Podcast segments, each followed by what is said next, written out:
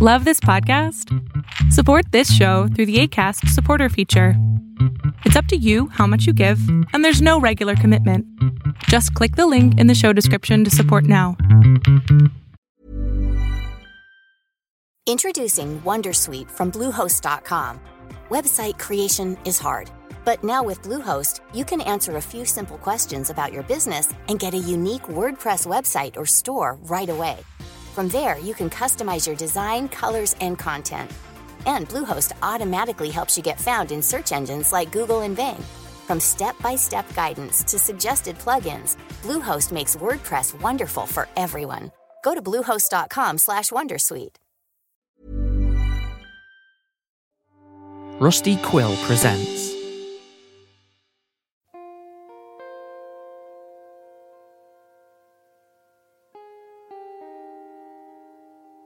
Lummi Island, a short story series of the Ostium Network. Written by Alex C. Telander. Read by Justy Gee Part 1 Cold Tinted Windows. 1. I've got a lot of stories to tell. And being just a few months over 30, that's saying something. I suppose since I spend most of my days surrounded by books, that's not too surprising. Stories are my natural habitat, where I go to lose myself and forget about the real world for a while. Immerse myself in an imaginary one. It's also what I do. I help people find the stories they're looking for. Stories about anything, really fiction, truth, and everything in between. They're my day job and my night joy. They keep me busy and cure my boredom. They make me laugh, they make me cry. They make me feel all the emotions, whether I want them to or not. They're beyond my control, and I'm always subject to their whim. Which is just how I like it. Stories have a way of finding me, too. Not just cool fictional ones that blow my mind, but everyday real life ones. I don't exactly invite them in like they're literary vampires. No, they just come to me. They just find me. Every time. No matter what town I'm in, no matter where I'm living, I tend to move around a lot because there's always lots of work for a person like me, one who helps others in finding their way within the pages. And once I feel my role is complete, I move on. I don't flee the stories that come for me, even the scary ones.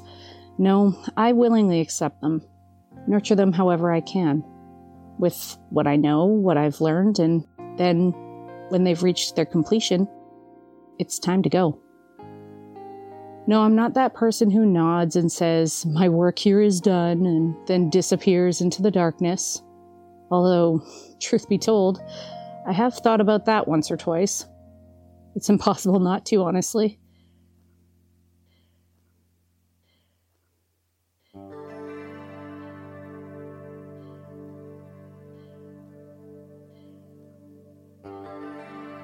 My name's Kayt Mulder. Yep. Get all the jokes out on the table right away. Yes, K A Y T. That's a weird spelling for a first name. Yes, I know. It's totally my parents' fault. Yes, I could have changed it when I became an adult, but I didn't want to. Plus, the older you get, the more paperwork is required to get it done. By the time I was three or four, I was talking like an adult with my parents and doing pretty good at reading. I knew that name was as much a part of me as the very organs of my body. To lose that name would be to lose the liver or the heart. It would be the end of me. I wasn't going to let that happen, even if it required some particularly tough and troublesome times in junior high and high school. Sigh. But it only made me stronger, right? No, I didn't just bury my head deeper in whatever book I was reading. I fought back. I stood up for myself. I defended my name. Because, like I said, it was and it is me. It didn't always turn out so well, but I was usually left alone. Next, Mulder. I know, I know, hit me with your spooky and Fox and all the imaginative X Files jokes you can conjure up. You know what? I've heard them all before. So many times. Like water off a duck's back. Slip sliding away. Let me know when you're done. Okay, so let's get to the story I want to tell you today. It's a pretty long one, but I expect you knew that before we even met. Otherwise, you wouldn't have taken the time and effort to come all the way out here to the edge of nowhere to find me. Nice job with that, by the way. Not everyone is as successful as you, so congrats. The story I'm going to tell is about an island off the coast of Washington, deep within the Pacific Northwest. Real close to the Canadian border, actually, off the coast of Bellingham, with Vancouver just to the north, nestled amongst the San Juan Islands. It's called Lummi Island, and this is the story that found me when I was a librarian there for eight months of my life.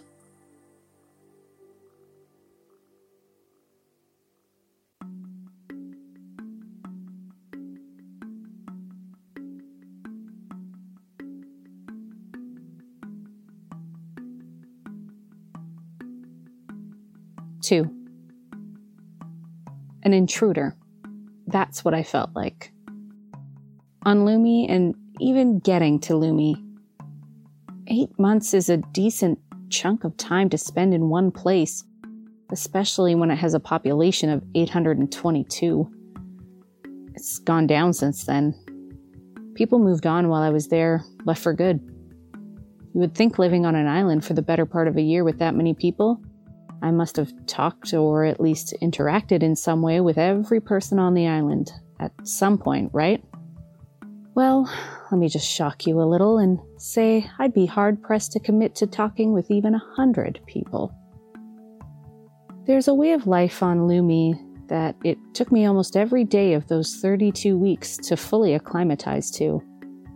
By the end of it, I was happy and ready to find my next story and leave. I believe that population number is going to keep dropping, and those who visit Lummi tend not to come back. Those who leave never come back. An intruder. Keep that ugly word in your mind. It's sharp and deadly all over like a big ball of barbed wire. It's not something you play with, it's something you handle carefully, with thick gloves and you never take your eye off it. The plane took me to Bellingham International Airport, which is a small airport like any other, perhaps not deserving of the international status. Once I had my one rolling suitcase off of the conveyor belt, I spent the next hour mulling over how exactly I was going to get to Lummi with minimal issues. I had neglected to look into buses or other forms of public transportation. Hey, a girl only has so much time to research, okay? I could, of course, call a taxi and take it all the way to the ferry dock, which would take some time and some substantial moolah. I could afford it, but then I would have problems affording other things like food later tonight. I knew for sure there wasn't a train that went that way, so that left one option, really. Can I help you, miss? Give you a ride, perhaps? My eyes turned to a middle aged man, a couple of hundred pounds overweight, with a thick beard that looked like it enjoyed consuming morsels of food as much as the mouth in the middle of it did. However, it was immaculately clean. Personal grooming. I took this as a good sign. Maybe I'm headed to Lummi Island, I said. That was when I started weighing a whole new armload of options and thoughts and possibilities. This is something that the male sex has a hard time understanding and even just straightforward thinking about. When a man offers to do something nice for a woman, a favor, a courtesy, no matter how polite it may be, there is always a potential caveat. It may not be implied or intended by the man, but the woman still has to consider it. To be prepared, I carry pepper spray on me at all times. And I literally mean that. No matter where I'm going, anywhere in public, I always have it on me. I can be walking down the street and there's a man ahead of me. It could be broad daylight with a few people walking by on the other side of the street. Doesn't matter. I still have to be prepared. To accept he might try something. 99.9 times out of 100, he doesn't. But if I let my guard down that tenth of a percentile of a time, then that's it. I don't stand a chance. This is one of the fundamental differences between men and women from a sociological perspective. Women, when walking alone, spend their time wondering and worrying if something might happen. Men, when walking alone, are thinking about where they're trying to get to or about any other random thought that comes into their heads. They never think, well, maybe there's a guy waiting around the corner who's going to attack me, because they don't need to. Okay, let's pull back a little here. Sorry. Got a little proselytizing there. It's uh, also the absolute goddamn truth. And here I was, with these hundreds of thoughts running through my mind before the man had even answered my question. And I didn't know what I was going to say if he was going my way. Well, how about that? What a coincidence. That's where I'm headed right now. Just came in from LA. My family's already at the pad on the Baker Preserve. Be happy to give you a lift to the ferry, if you like. After that, we can just part ways, no strings attached. See, it's saying something like that, no strings attached, that just gets my heart racing. He said it thinking little of it, thinking he'd make a little joke or maybe not realizing what he was actually saying, and from my perspective, it could mean the complete opposite. But the sun was shining, the skies were blue, and I was going to keep my pepper spray in my pocket, firmly gripped in my hand the whole way. That would be truly awesome. I'd really appreciate it. No problem. Happy to oblige. My name's Stephen. Kayt, pleased to meet you. A rough handshake and a nod, and then he led the way. The car should be out front all ready for us. The car ride wasn't what I expected.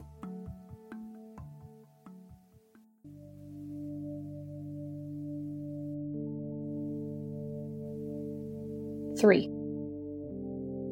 After 15 minutes of driving in the Tesla, I felt myself relax a little. Seeing the flashy fire engine red vehicle was unexpected, but it also confirmed my preconceived notions on the class level of the man I was traveling with. It probably meant he wouldn't try anything with me, but it also meant he very well might try something with me because of who he was and how he always expected to get his way, hence my relaxing only a little. I thought this could be a good opportunity to learn more about Lummi. It was like talking to a tree, a healthy, green leaved, brown trunked, soaring redwood that continued being nothing more than a plant when I asked it questions. So, what do you think of Lummi? How long have you been visiting the island? Does your family like it there? Do you know anything about the library? I'm going to be the new librarian there. What's your favorite place to eat? What do you like to do for fun on the island? I wondered if I was speaking English to him, the first question he grunted at. The second, he let out an indifferent, uh. The third received an unclear. Uh. The next two questions received no response or reaction at all. I should have taken the very clear and obvious hint, but I wanted to get to the bottom of what was actually going on here, so I kept pushing. When I need to learn something to get answers, I keep pushing. Sometimes it can be dangerous, most of the time it works. Not this time. Look, he said after I asked the last question. I don't want to talk. I offered you a ride because my wife wants me to be nicer to other people. I thought I'd give it a shot with you. You seem like a simple, clean enough girl. Simple? Clean? Did he just call me a girl? So why don't you just keep quiet for the rest of the ride? I'll drop you off at the ferry dock and you can get the fuck out of my life. I'll tell my wife about the good deed I did and we'll both come out winning, okay? Yes, I said, barely above a whisper, but because we were driving at what seemed like one of the quietest cars on the planet, he heard me just fine. I turned my head to the side, looking out the window at the passing scenery, and appreciated the view. I also gripped my pepper spray a little tighter, my index finger resting on the trigger.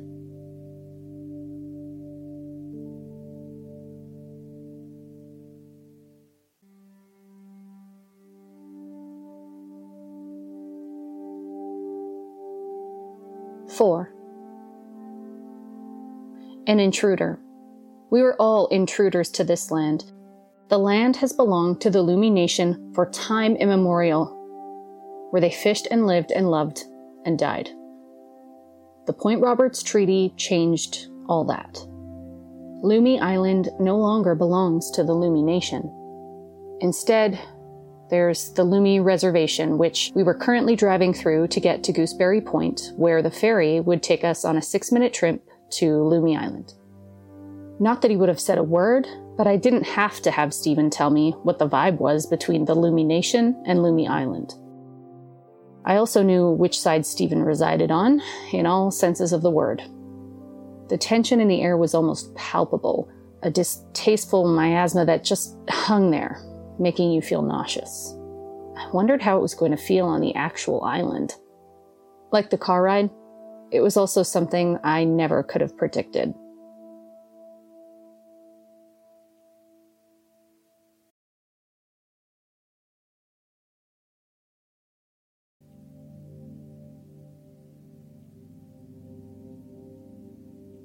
Five. The island felt colder. Colder than the mainland.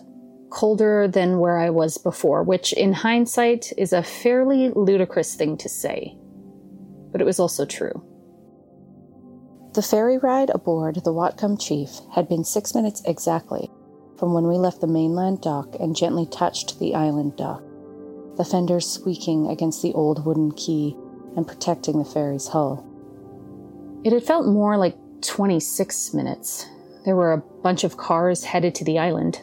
Stephen in his shiny Tesla was right at the front, all ready to be the first one on the boat and the first one on the island. Let it be known I just said a bad word in my head. A very bad word, and it was directed at that very unlikable man. He had pulled over about a hundred feet from the ferry dock didn't say a thing, just sat there and waited, the quiet engine humming like a comfortable cat fast asleep. It had been perfectly clear. I'd taken my seatbelt off, opened the door, and got out.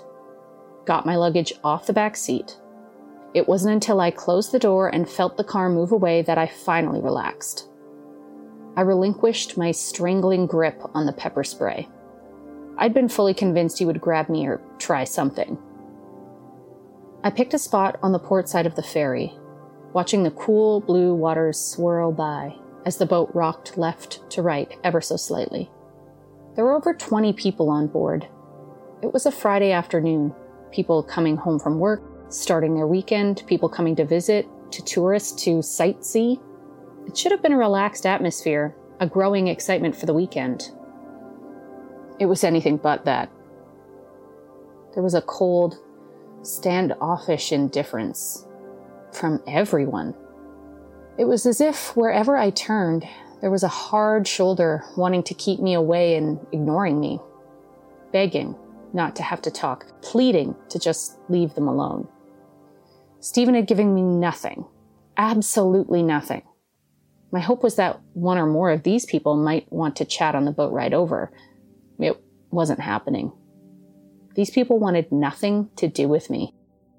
Looking back on it now, it's all pretty clear.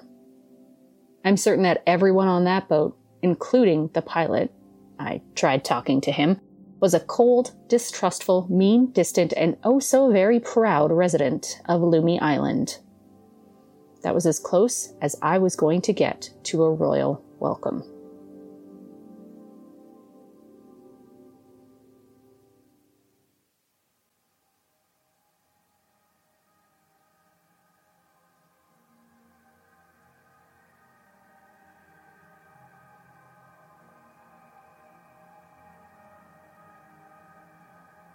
Six.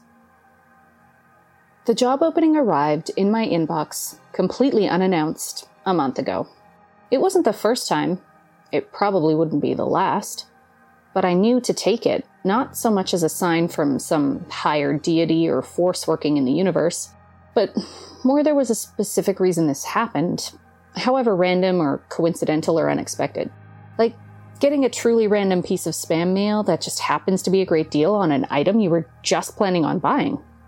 Yeah, I know that's never happened to anyone, and definitely not me, but a girl can keep hoping. The pay was paltry, menial, almost laughable, but I'd be kidding myself and everyone I come into contact with if I said I do this job for the money.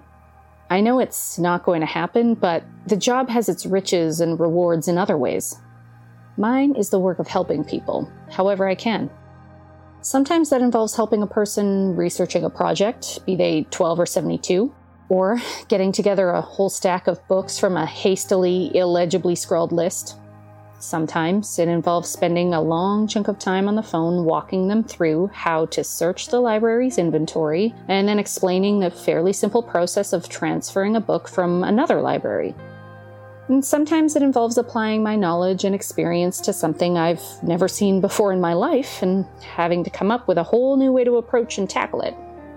As was the case on Lummi Island. But I'm getting ahead of myself here.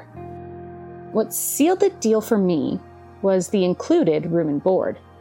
The owner of the library building had a decent sized house nearby and was willing to let me use a substantial attic floor. After I got in touch with him and expressed my interest in the job, I didn't bother asking how he'd found me because I knew I'd get a vague answer, something to the effect of he didn't even know he'd contacted me, which has totally happened before a number of times. He sent me some photos which completely sold me on the position.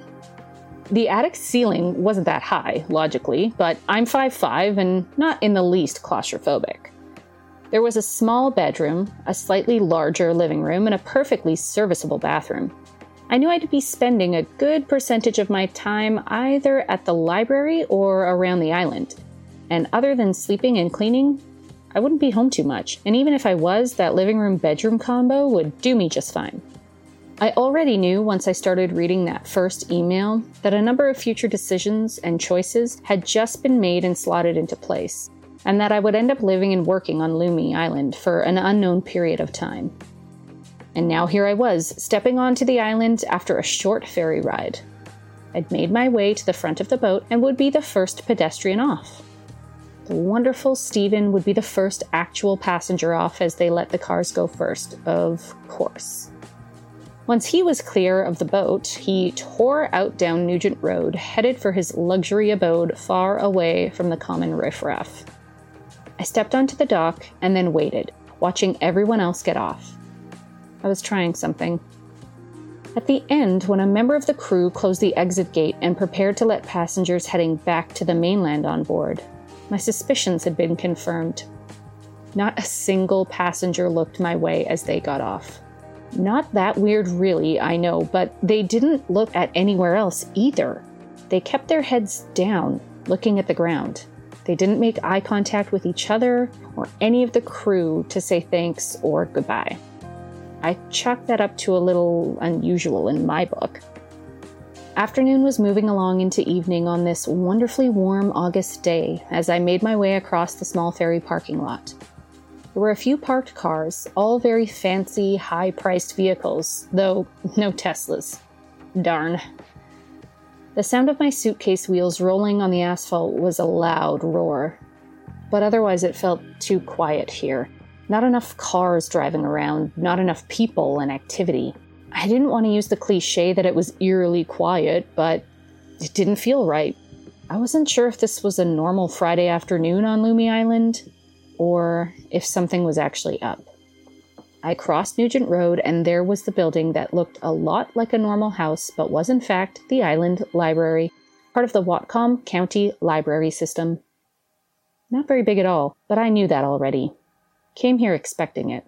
I also knew that you can have a small amount of square footage that is used very economically and cleverly to maximize your volume of books. When I stepped through that door, I knew this was one of those places a library built with love and skill.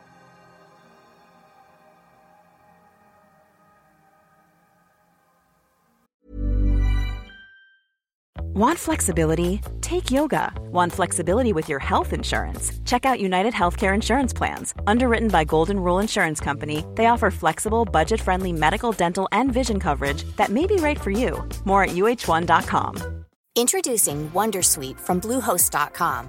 Website creation is hard, But now with Bluehost, you can answer a few simple questions about your business and get a unique WordPress website or store right away. From there, you can customize your design, colors, and content. And Bluehost automatically helps you get found in search engines like Google and Bing.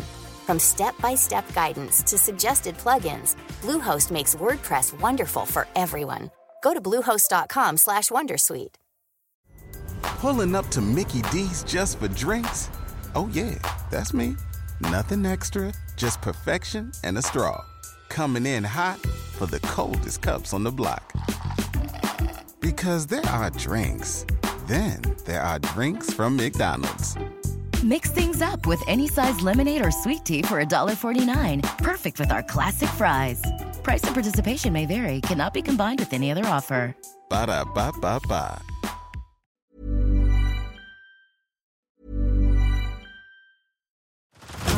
Head over to Hulu this March, where our new shows and movies will keep you streaming all month long. Catch the award winning movie Poor Things, starring Emma Stone, Mark Ruffalo, and Willem Dafoe.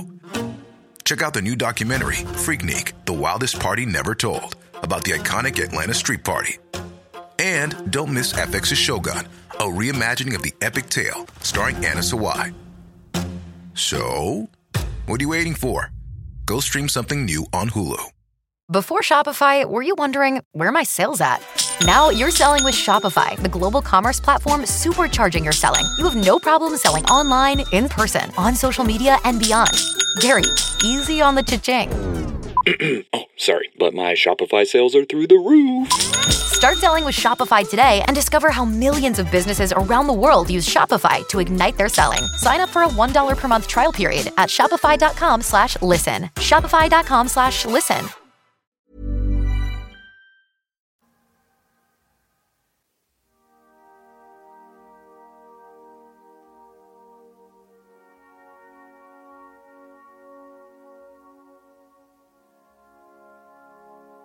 Seven.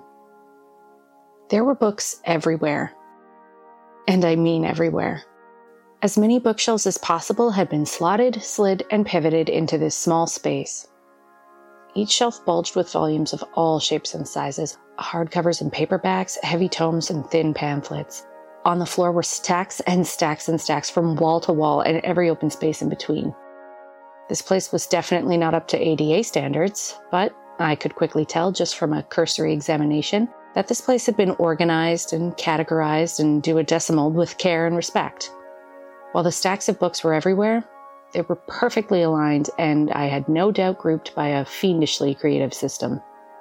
Since I learned to read, I have had a limitless affection for the printed word bound within the covers of a book, but also for the houses and establishments where those books are held. I made it a personal quest whenever I'm in a town I haven't visited before to set aside as much time as necessary and pay a visit to every bookshop, be they new or used or a combination, leaving time, of course, for the libraries. I've crossed the thresholds of hundreds of bookstores, probably over a thousand. Each one is unique and special, a snowflake in a blizzard. Bookstores are bastions of joy and succor for me, my parents like to joke that it was no surprise I became so obsessed with books since I grew up surrounded by bookcases in my room and throughout the house, went to bed each night under the watchful gaze of hundreds of hardcover classics. To some naive eyes, this place would look a disorganized shambles, a nightmare of disuse and confusion. To me, it was a work of love, a work of art. I was in love at first sight.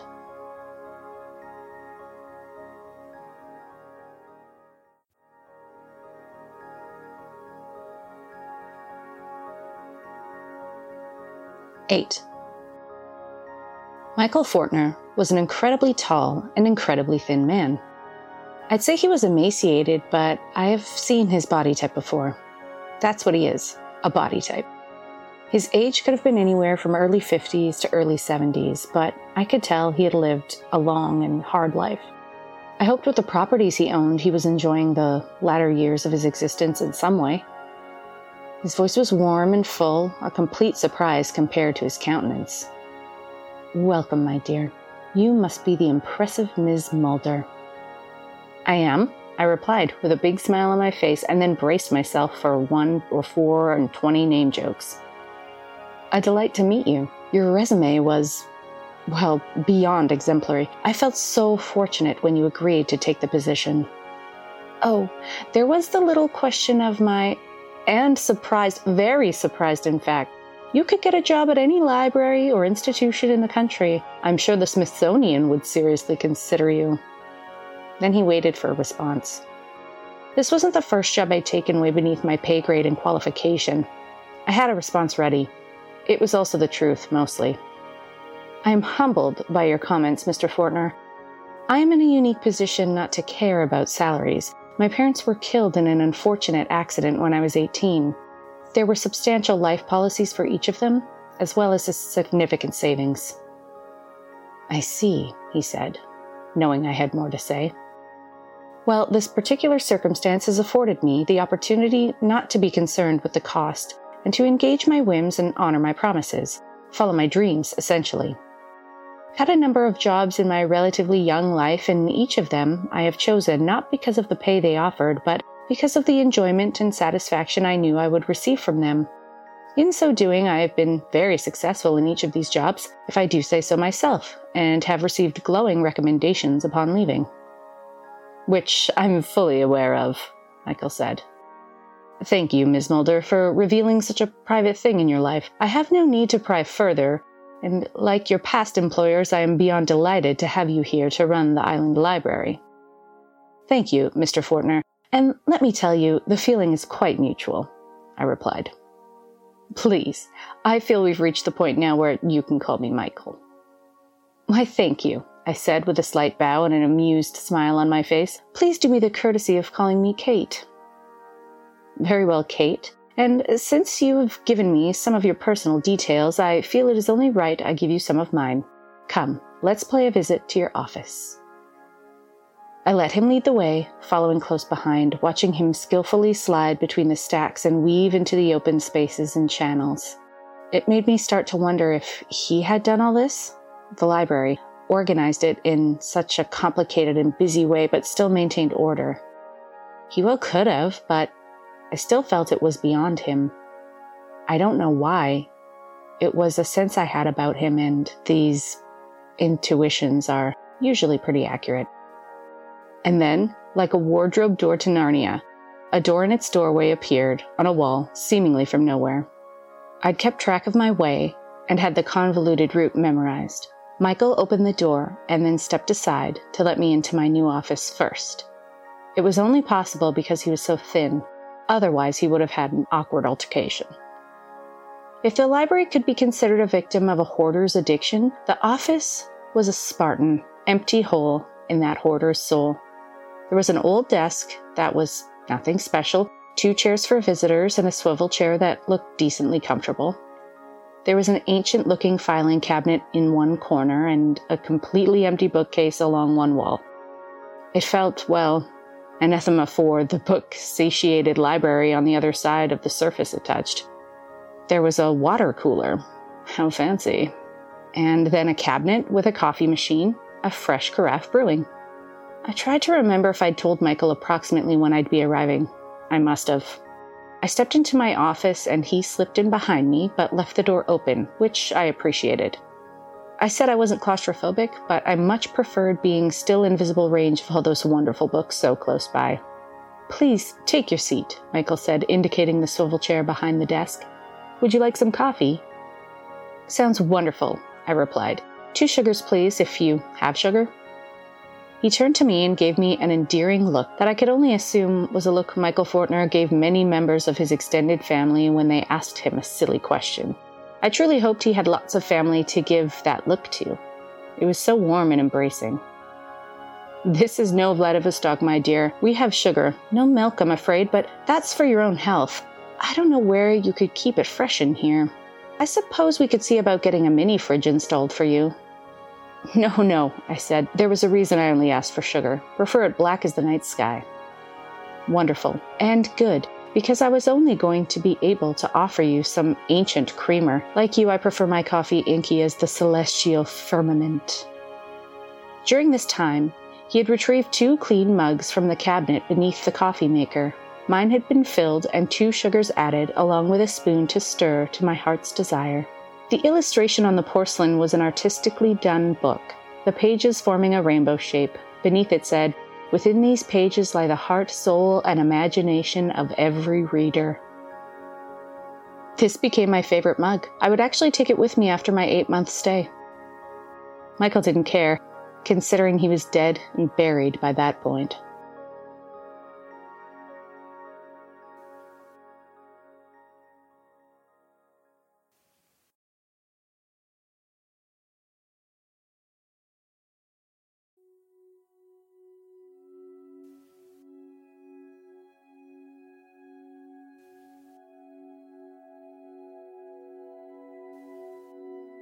Nine. A few moments later, Michael was sitting down in one of the visitors' chairs sipping his scalding coffee. He hadn't taken any sugar. He certainly did like it black and strong. It was at that point a question popped into my head as to whether Michael was gay. It was none of my business to inquire, but I couldn't help wondering if I would find out in time. His mug was just text and read, If truth is beauty, how come no one has their hair done in the library? Okay, now I felt like an asshole. That's where the unhindered thought about Michael's sexual preference had come from. A foolish stereotype. Thank you once again, brain, for proving you can be a complete and utter idiot sometimes. Sorry, what was that? I asked, realizing I was being spoken to and not gathering a single word. I was asking if the coffee was okay. Oh, sorry. Let me see. I stirred it a plenty already, drew out the spoon and sucked it clean, and then took a sip. It was perfect. Heaven. Manna from the gods. This is exquisite. Michael's jovial face broke into a wide smile. Glad to hear it. It's my particular favorite blend. Peet's Big Bang, strong, but not too strong, hints of smoke and chocolate. I order it through Amazon. That stopped me like a child's scream. Amazon? I asked in amazement. They deliver here? Of course, he said, still beaming. Well, not their specific couriers, but it comes with a daily shipment of mail on the Chief every morning. By Chief, I knew he meant the ferry I'd just come in on. Well, thank you, Amazon, I guess, I said. Yes, thank you, Amazon, so I don't have to get off my tush and cross the channel to Bellingham to get myself some quality coffee. This way it comes to me. Isn't there any decent coffee on the island? Well, there is coffee on the island, but calling it decent is a bit of a stretch, in my opinion. The Islander has instant coffee and a few bags of beans that I wouldn't touch with a 10 foot French press. Well, what about the Willow's Inn? Ah, that place. I suppose if you were willing to spend $10 on a tiny espresso that would be gone in a couple sips, it might taste okay. Oh, I said. For my online research, the Willows Inn had seemed like a pretty flashy place. I had a feeling it would be expensive, but not that pricey. The Beach Store Cafe has coffee also, but nothing to write home about. So, as you can see, our choices are fairly limited. Indeed, I said. Well, now I know where to focus when acquiring my black market goods. That earned a hearty laugh, which let me enjoy more of my coffee and gave me a chance to settle in my new seat in my new office and think about my new job for a moment. I was really happy. So, let's get down to some business then, Michael said. I snapped back into focus. What did you think of the place? My response after some silence was, er, I haven't really had the time. Come on now, I saw your resume, remember? You've probably been in more bookstores than almost any person on the planet. What did you think? Cramped? Too many books? You got me. No to the former, and there's no such thing as the latter. I can tell right away this isn't your usual, ordinary library, but Lummi Island isn't big. But too many residents think they live in a thriving metropolis here, he said. Okay, and that's good to know, I suppose. But I could tell there's a method to the madness here. There's a system, probably a very convoluted one. But once I break it down, it'll be fine. Is. is this all you? I raised my arms, encompassing the entire building.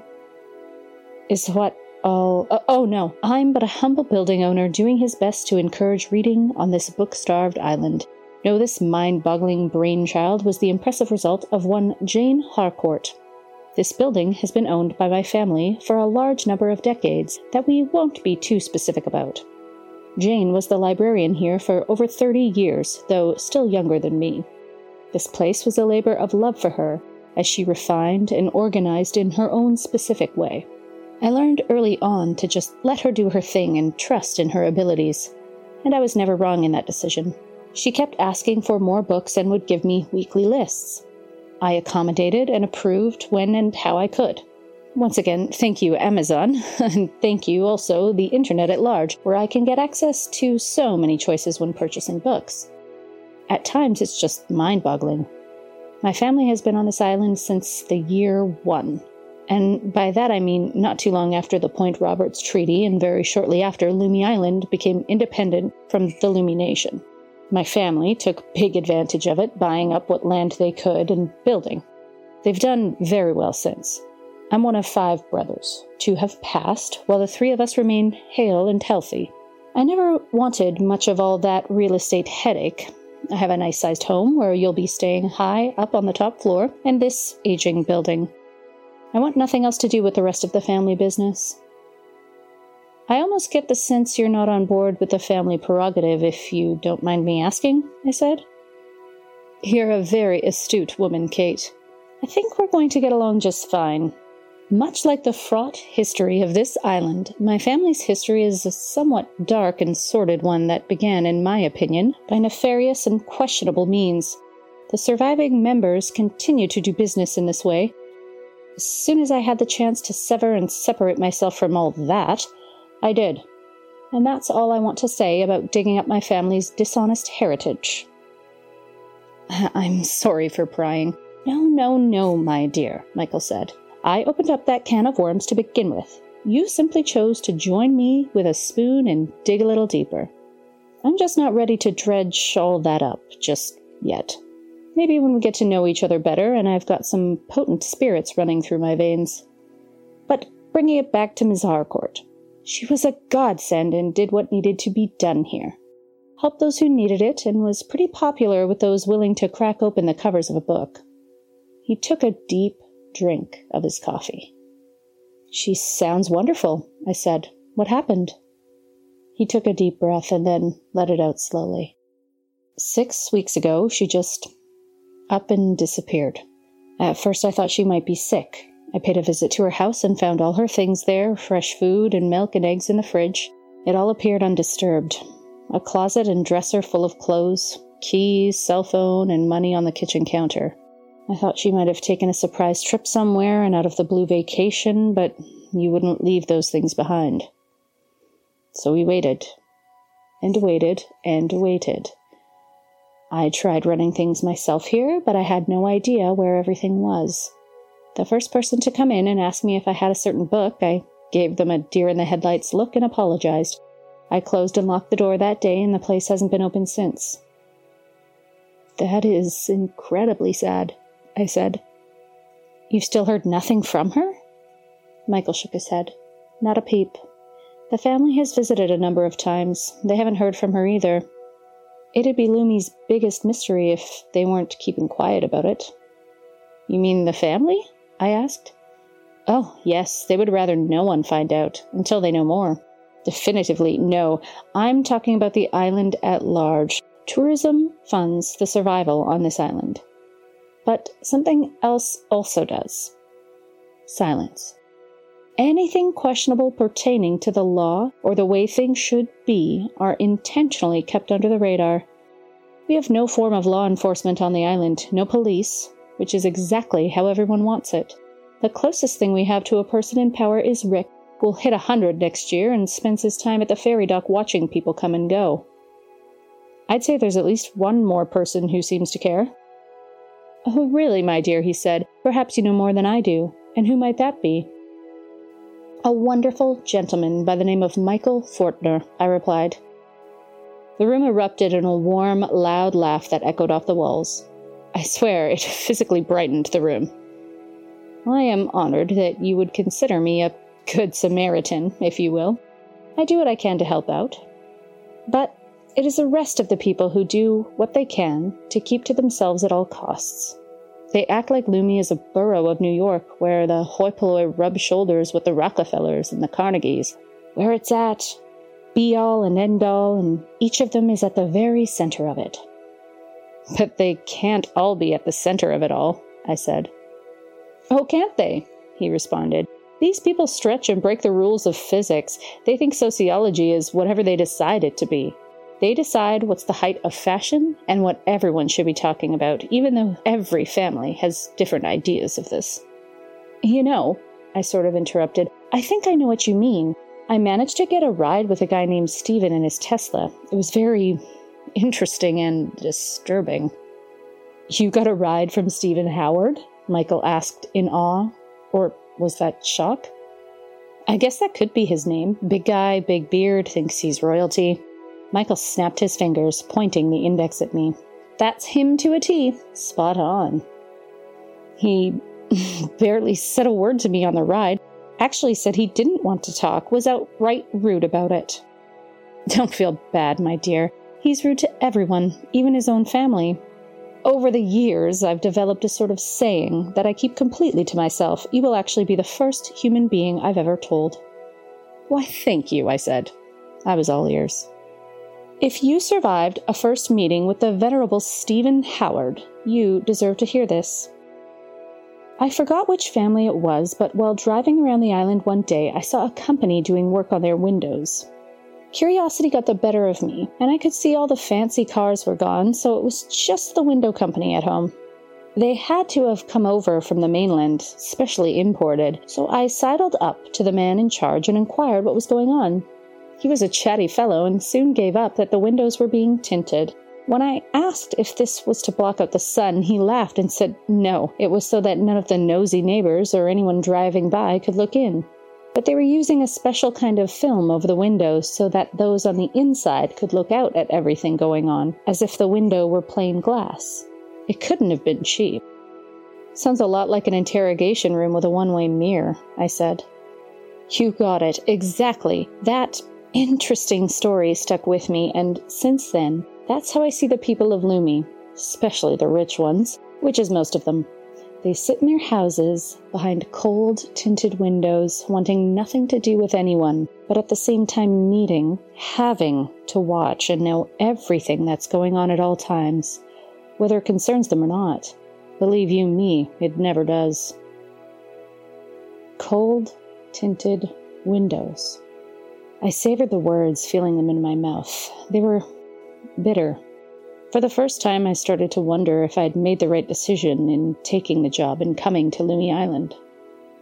I suppose gossip is its own secret language here, I asked.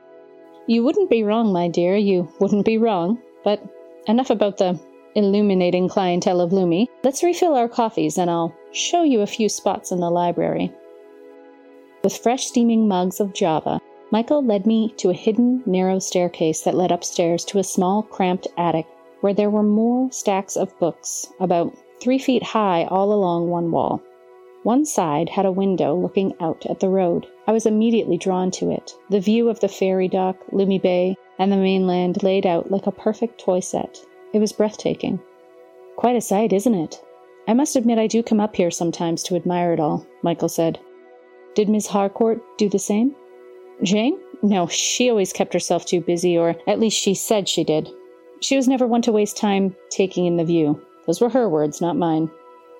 There were three chairs in the room arranged in a rough circle. They looked hard and uncomfortable. This is where people can come to read and look at books if they so wish. Has anyone ever done that? I asked. I've seen bicycle seats more comfortable looking than these chairs. That laugh again, more booming and echoing in this bigger room. I miss it. I really miss him.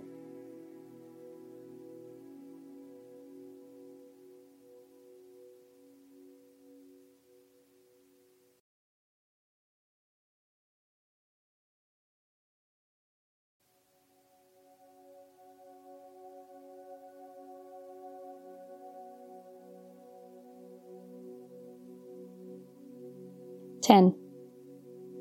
We were done within fifteen minutes. He showed me another small table near the front where the ledger was kept to keep track of any books checked out to customers and the receipt book so the customer would know when it was due back. Every book checked out was given a month to make it easier. Had to be pretty overdue to incur any late fees. Michael was very lenient about it all, as one would expect with a small population on an island like Lummi. He locked up the library and handed over the key. He had an extra one at home. Then he gave me a ride to his humble abode and the attic that would be mine for I knew not how long. We headed down South Nugent Road and turned right on Harmony Lane. There weren't many houses, and they were all widely spaced apart. When we reached his residence, my mouth dropped open at the size of it. It seemed big houses were a thing on Lummi. Mansions, the joie de vivre. McMansions, the casa de option. He took me up to the attic and my rooms, letting me know I could enjoy the rest of the weekend and start work at the beginning of the week. 9 to 5, Monday through Friday. That way I'd have time to get settled and find my way around a little. If you like hiking at all, I'll be taking Charlie here on this long evening walk out on Blizzard. Charlie and I had met when Michael first opened the door, a chocolate brown spaniel who immediately became a close friend.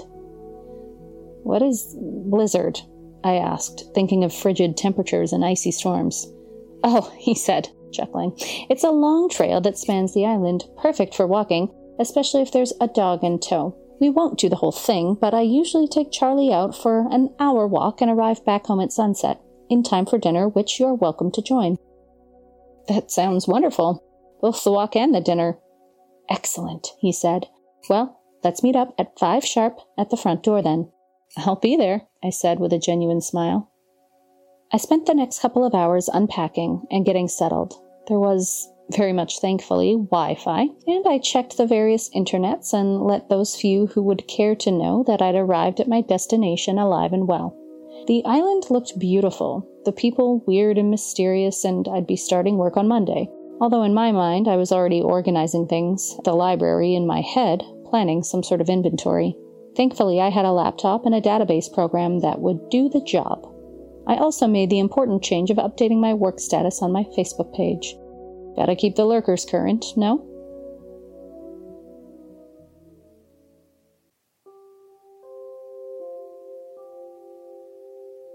Eleven. I changed into pants with a sweater and brought a coat along. Michael had warned me that once the sun started making its way toward the Pacific, the temperature plummeted. I'd recently been working and living in Northern California where I felt I'd already experienced this, but now I was in climes farther north, which meant it got even colder at the same times. I didn't want to freeze to death on my first night here because I didn't have the right clothing with me. I met Michael at the front door at five sharp. Let's go, he said, smiling and slapped a leash in my hand. I attached it to Charlie and we were off, heading down Harmony Lane. There were a few more houses along the way, and then the country road soon turned into woodlands. Trees, trees, and more trees. I thought we'd make it to the end of the lane and start heading into the woods, but a hundred yards from the end, Michael made a sharp left and Charlie and I followed. We ascended a small hill that stretched out my calves and Achilles' heels, giving my body a comfortable buzzing. Charlie had no problem getting up, even though he was ten years of dog age. When we reached the top, a hidden pathway miraculously materialized before us. Wow, I said. I'm glad you knew the way. I never would have been able to find this. Michael said. Ask any local and they know where it is, whether they're walking the pooch or trying to spy on another's house. Are you being serious? Completely. You can take his leash off now. We hiked for almost 40 minutes, chit chatting about everything and anything except our past lives. We talked a lot about books, classics, award winners, favorite genres, hated authors. We had a surprising amount of crossover, which garnered many a laugh. The oncoming sunset was beautiful, along with the island scenery. At times, there would be patches where the trees would clear, and I'd see we were higher above sea level than I previously thought, and could view the majestic blue waters and the mainland coast in the distance. We didn't reach any specific point when to turn back, Michael simply knew the trail and knew how far he wanted to go. Turn around here, he said, and then we were on our way back. 12. We'd been walking for around 20 minutes when I noticed the things on the trail ahead. There was still enough light to see details, but it was definitely fading. Michael was watching Charlie dig for something off to the right when I caught his attention. There's something ahead, I said. On the trail. He looked at me, checked on Charlie, who now joined us, then looked ahead. He'd started walking automatically and then stopped like a wall had suddenly appeared before him. He studied what it was, wondering, but we were too far away to be able to make anything out. There was a weight in his voice when he spoke that I'd never heard before. All the humor and happiness seemed to have left him. Come along then. Let's find out what dread awaits us. It wasn't long before we knew what it was, or rather, what they were, but without a word uttered between us, we just kept walking. And then we were there and there was no question. Less light now, but still enough to see, to have no doubt. Michael said nothing. Welp, was my single syllable response. The bodies hadn't been there long, because we would have come across them on our way out. There were no apparent lethal wounds to identify if they were dead or how they might have died, but I could just tell was an overwhelming feeling that I've sadly experienced before, telling me these people were no longer breathing the air of this world. I had been right the last time, and I knew I was right this time also. Michael then knelt down and touched his finger to the man's and the woman's necks, checking for life. His body language transmitted his assessment to me loud and clear. There were two things that pushed me over the edge into the realm of terror and panic. One was what the man was holding in his right hand. It was clearly a gun, a small pistol, but it was unlike any weapon I'd ever seen. The barrel was very short, with a strange filigree, strange lines and tubing. The handle was rounded and semi transparent, appearing to be filled with a dark blue liquid. The gun, to me, looked like a weapon from another time, from the future, if I had to pick one. It just didn't look of this world. The other was what Michael finally said. Well, he spoke, his voice cracking a little. I suppose we now know what happened to Miss Jane Harcourt. End of part one.